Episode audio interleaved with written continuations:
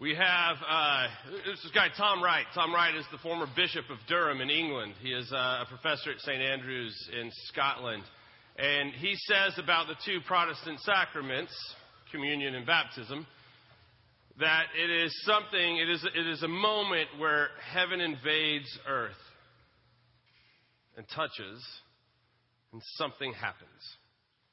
He says, I don't want this to sound magical, I don't want it to sound mystical, but it is something that we don't understand. It is mysterious, and it should be.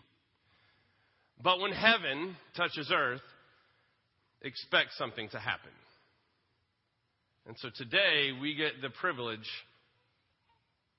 of not only celebrating communion, but also having heaven invade earth one more time for a little girl known as Cameron. So expect something to happen. I'm going to invite, uh, Cam- come on, Cameron. Let's see if we can. Cameron doesn't like me, by the way. Full disclosure, um, like at all. Uh, uh, maybe she knows something the rest of you have forgotten or failed to see, uh, but uh, she doesn't like me. Yeah, come on, Wes. This is Wes and Jamie uh, Kimball, and this is their beautiful daughter who's already given me the eye, um, Cameron Parker. And remember, uh, we're not so great at this, but uh, by the way, do you like the scene back here? Those of you who have been know that uh, in summer when we do our picnic or in the spring, this is where we baptize people. This is the Jordan River of South Texas, the Guadalupe over in Seguin. Um, and that is where we baptize people during the uh, the family picnic. And so next, and so we're going to baptize Cameron there too, kind of. This is this is water from the Guadalupe. Not really. It's, it's, it's clean water. Um, when we baptize her and when I introduce her to you, I haven't been as good as reminding you about this as I am at the river, but the river reminds me of this. It's a celebration because heaven is invading earth and touching Cameron's life. And so, because of that, you don't give a golf clap. There are no golf claps when baptism happens, there are only thunderous applause. Brothers and sisters in Christ, through the sacrament of baptism, we are initiated into Christ's holy church, incorporated into God's mighty acts of salvation, and given new birth through water and the Spirit. All this is God's gift offered to us without price. I present to you Cameron Parker for Christian baptism. Wes and Jamie, on behalf of the whole church, I ask you these questions. Do you renounce the spiritual forces of wickedness, reject the evil powers of this world, and repent of your sins?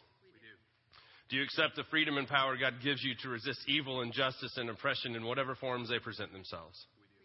And do you confess Christ as your Savior, put your whole trust in His grace, and promise to serve Him as your Lord in union with the church which Christ has opened to people of all ages, nations, and races? And will you nurture this child in Christ's holy church that by your teaching and example she may be guided to accept God's grace for herself, to profess her faith openly, and to lead a Christian life? Do you, as Christ's body, um, the church, will you do everything in your power to help Wes and Jamie raise little Cameron in such a way that one day she will be able to profess her faith openly? If so, please say, We will. Let us pray. Eternal God, when nothing existed but chaos, you swept across the dark waters and brought forth light. In the days of Noah, you saved those on the ark through water. After the flood, you set in the clouds a rainbow. When you saw your people as slaves in Egypt, you led them to freedom through the sea. Their children you brought through the Jordan to the land which you promised. In the fullness of time, you sent Jesus, nurtured in the water of a womb. He was baptized by John and anointed by your Spirit. He was called his disciples to share in the baptism of his death and resurrection, to make disciples of all nations. Pour out your Holy Spirit to bless this gift of water, and she who receives it to wash away her sin and clothe her in righteousness throughout her life, that dying and being raised with Christ, she may share in his final victory. All praise to you, eternal Father, through your Son, Jesus Christ, who with you and the Holy Spirit lives and reigns forever. Amen. Come on, Cameron. Hi. Hi, sweet girl. See, I'm so not scary. I know if your dad would grow a beard. Cameron Parker, I baptize you in the name of the Father, and of the Son, and of the Holy Spirit. And I mark the sign of the cross on your forehead to denote you are a child of God. Ladies and gentlemen, I introduce to you our newest member, Cameron Parker.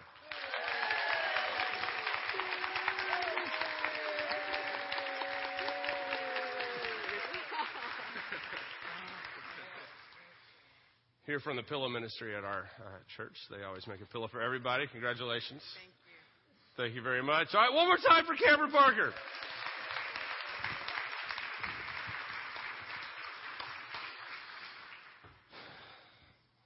So, before we get going, um, one, uh, two quick announcements. One, Sukkot, the teachings for Sukkot are coming up. Hey, Darrell, where'd you go? Are they different teachings or is it the same teaching on both days? Okay. Nope. What? Different. So you get to come twice. Uh, so there are two teachings, the, the 14th and 21st uh, of September. They'll be at Paloma Blanca. So uh, come. We'll be uh, providing appetizers there. You can order uh, your dinner or whatever um, on your own. Uh, but Daryl will be teaching about the Festival of Sukkot. Why should we as Christians care um, about this? Because you may be thinking, but I'm not Jewish. Some of you are right, um, eh, but there is a reason why we celebrate this festival here at the church. One, in the scripture, God says you will celebrate it forever, uh, and He never says stop. So there's one reason. Uh, but two, it ties in a lot to our faith and who Jesus is. Uh, so, and then uh, Saturday the 26th, we will raise the sukkah out here um, beyond the pumpkin patch because that's where Jesus had his. Was right next to a bunch of pumpkins. Uh, it's very, I don't know if you know that scripture, but it's great. Um, and if you have palm branches, we're accepting those when?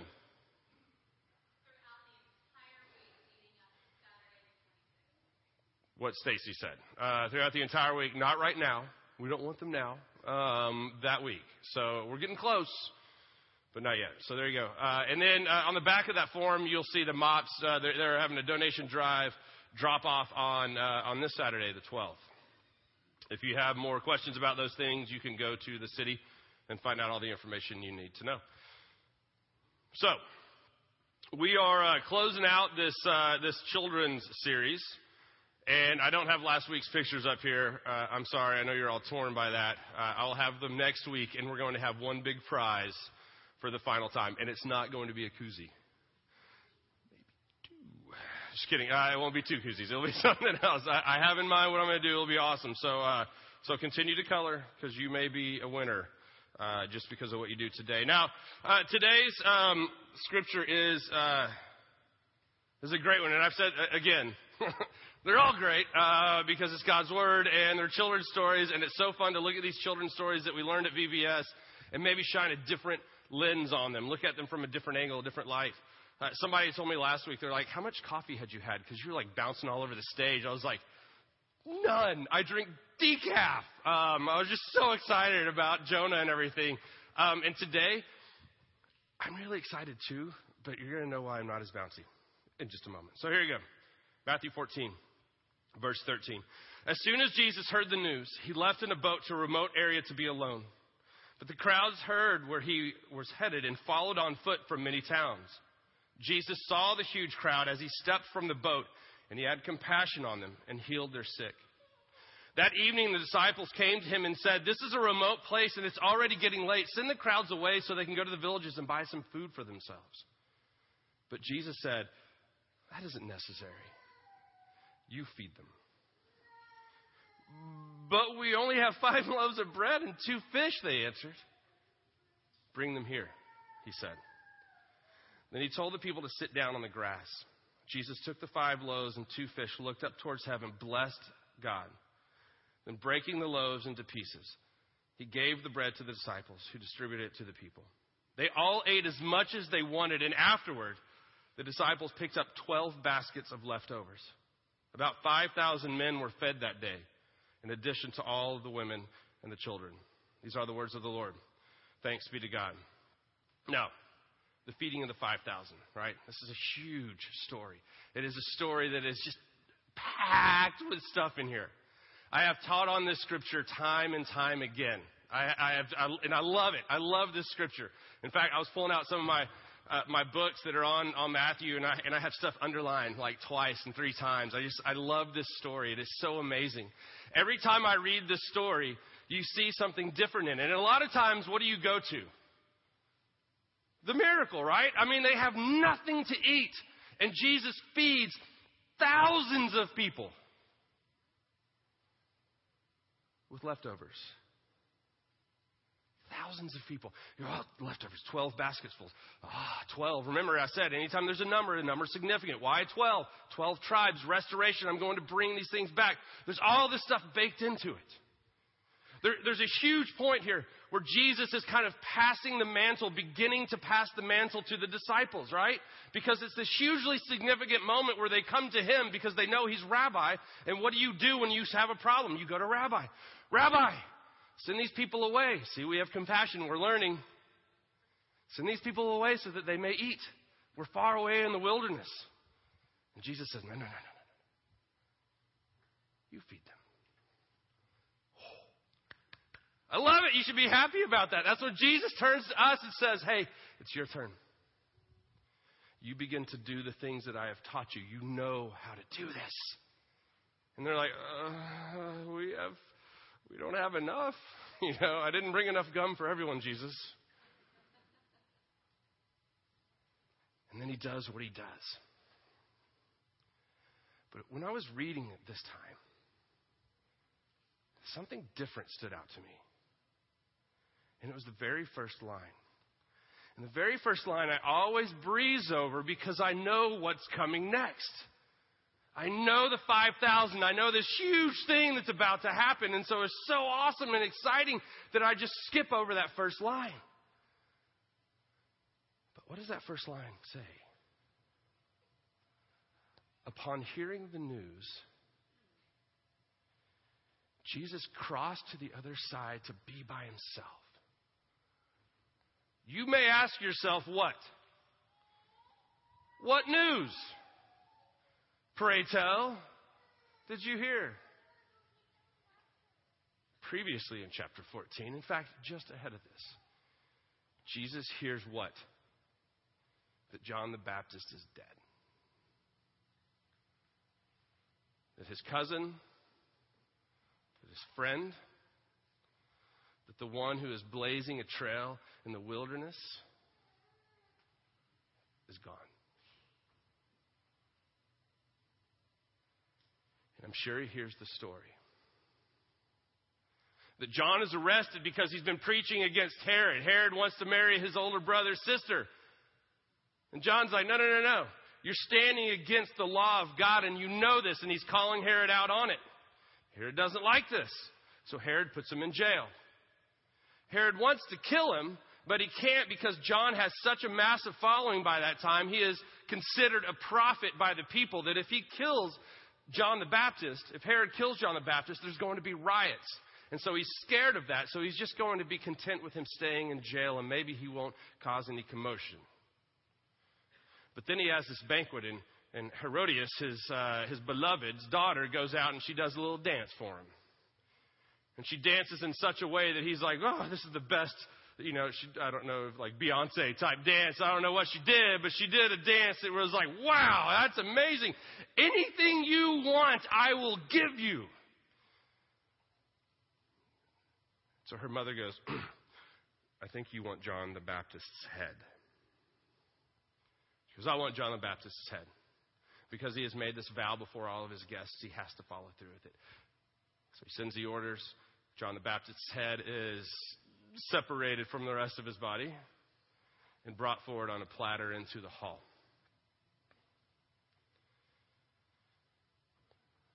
Not a pretty end. Not a dignified end. Horrendous, really.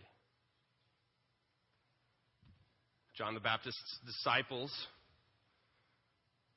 upon seeing experiencing what happened with John. We don't know if they were able to come in and to get John's body and to take it out for proper burial. There's nothing that's said about any of that. But you know that they were shocked and devastated to their core. And what do they do? They go find Jesus. Because it wasn't too much ago that John sent his disciples to go ask Jesus, Hey, are you really the one? Are you really the Messiah? And Jesus says, Tell them that I, I make the blind to see, I make the lame to walk, I make the dead to live again. Fill in the blank. They know who Jesus is because their rabbi, John the Baptist, was pointing them towards him. So when this happens, they naturally go to Jesus. And they go to Jesus and they tell him the story. This is what happened, Jesus. We can't believe it.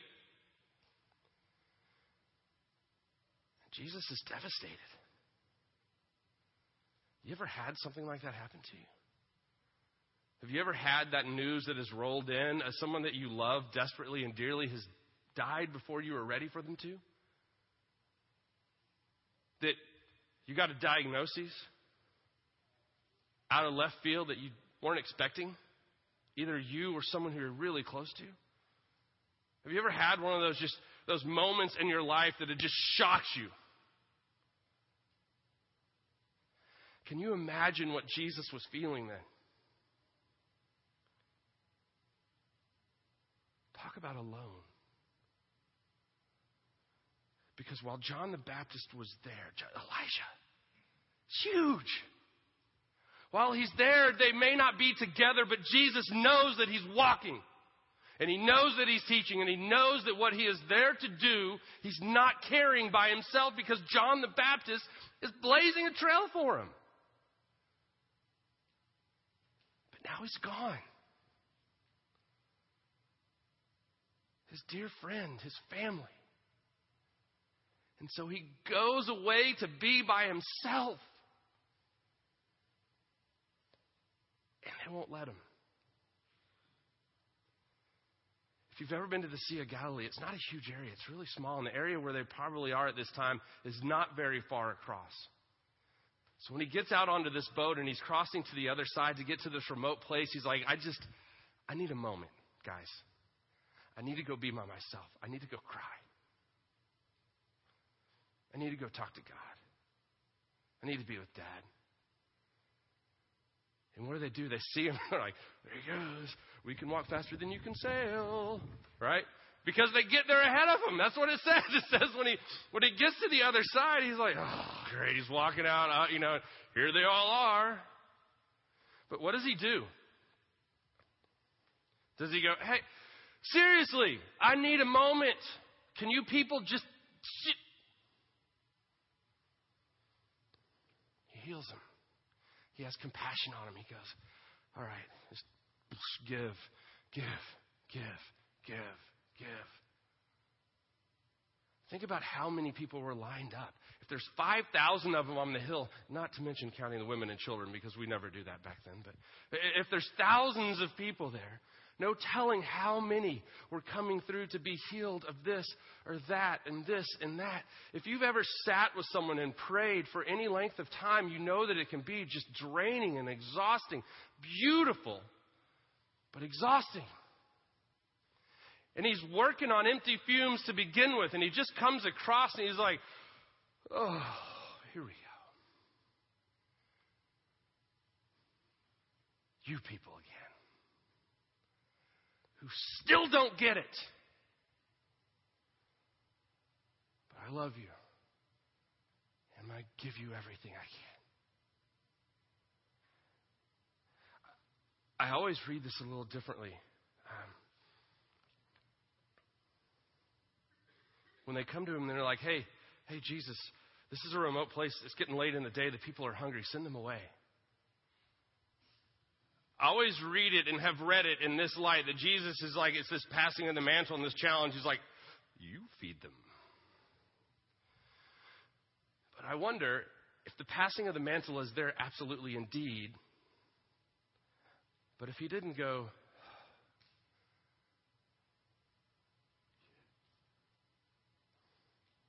you feed them.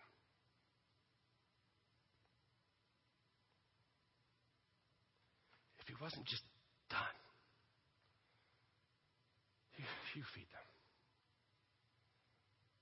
I can't think about this. Heck, Jen was asking me what we were going to do the rest of today and tomorrow since school is out, and I'm like, I was like really tired. I was like, I don't know. I can't make any decisions, you know. But I haven't healed thousands of people. I had just woken up. Imagine, just he's just like done. And he's like, guys, guys, please feed them. And they're like, but we only have a few loaves of bread and a couple of fish, Jesus. give them to me.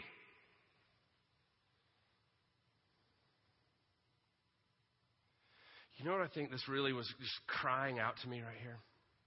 Was the importance taking care of those who need to be taken care of.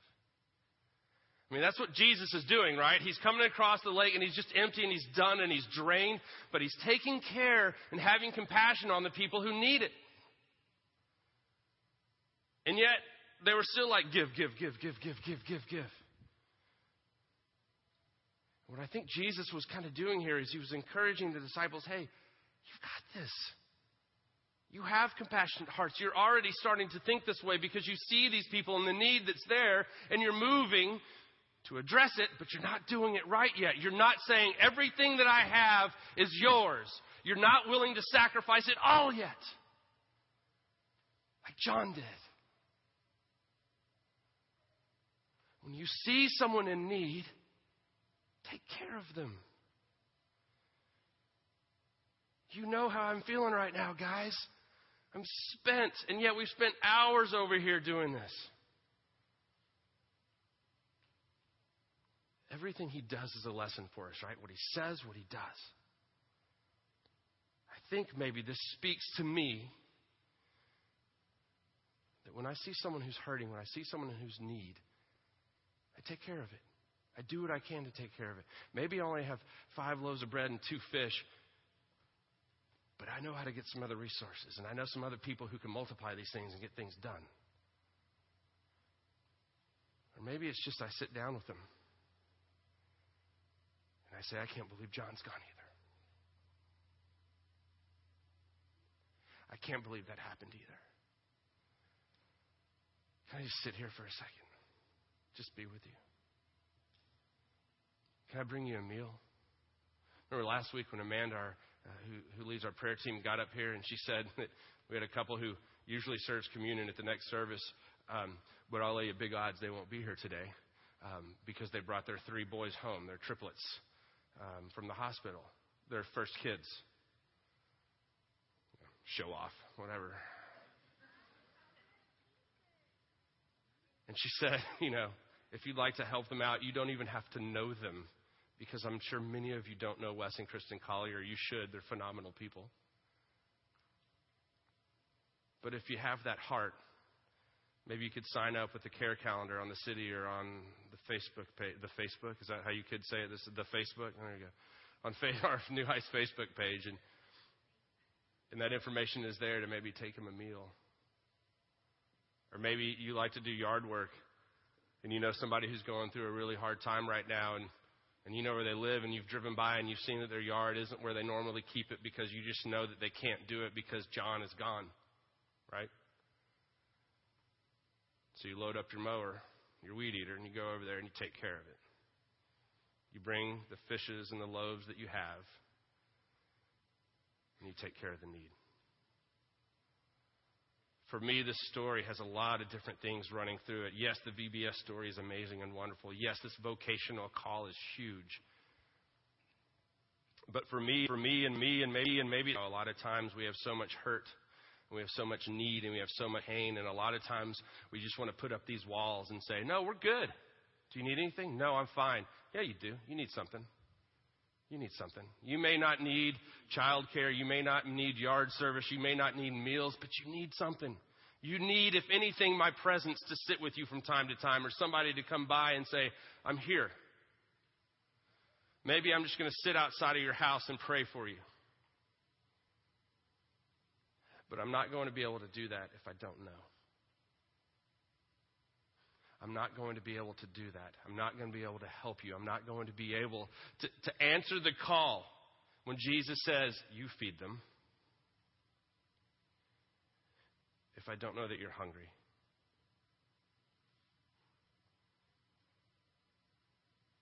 Too often, be it pride, be it um, convenience, incon- don't want to inconvenience somebody, that's me.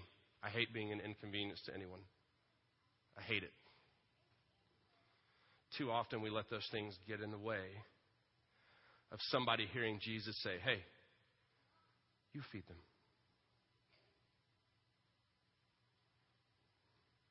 This sermon is a challenge for me in two ways. It's one, to let people know that when I'm hurting, I'm hurting. I told Jenna the other day, I pray to God that I um, that cancer never befall. I, hate, I love Daryl's shirt today.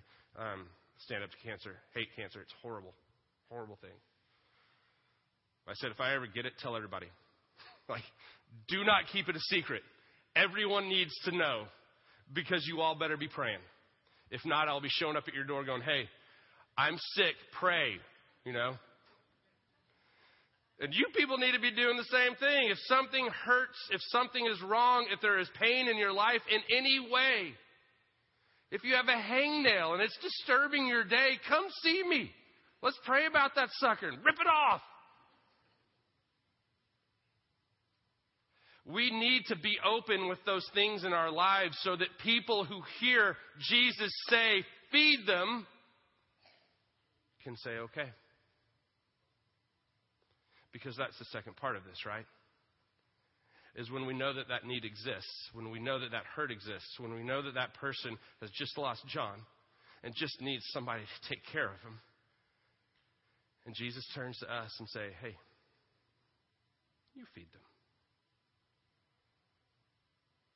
We say, "Okay. I don't know what I have to offer, it's probably not enough but you'll make it happen. Can we be that kind of community? Can we be that kind of church? And I don't mean Alamo Heights, I don't need New Heights. I mean the body of Christ that exists in this community. Imagine, imagine what it would be like. On the night that Jesus was to be betrayed, he sat around the table with his disciples.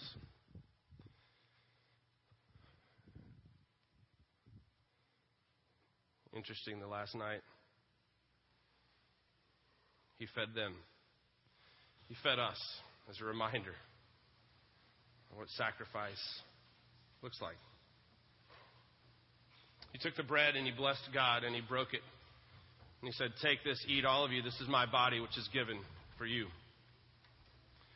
After supper was over, he took the cup and he raised it to heaven and he blessed God. He said, Take this, drink, all of you. This is my blood, which is poured out for the forgiveness of sins. As often as you drink this, do so in remembrance of me. And so we come in remembrance of these mighty acts of sacrifice, these mighty acts of salvation, remembering that he gave his life so that we might have ours that He gave us food so that we might feed others. If you are assisting with communion, if you'd come forward right now, the rest of you, if you would join me in an attitude of prayer. Gracious Heavenly Father, we thank you and praise you for this gift that we are about to receive, for the body and blood of Christ that we know you will transform this into by the power of the Holy Spirit. And we know that as we consume this, in this moment where heaven invades earth, that something amazing is going to happen because you are going to feed us. And we are going to have the power to go into a world proclaiming the mystery of faith that Christ has died, Christ has risen, and Christ will come again. We thank you and praise you in his name. Amen.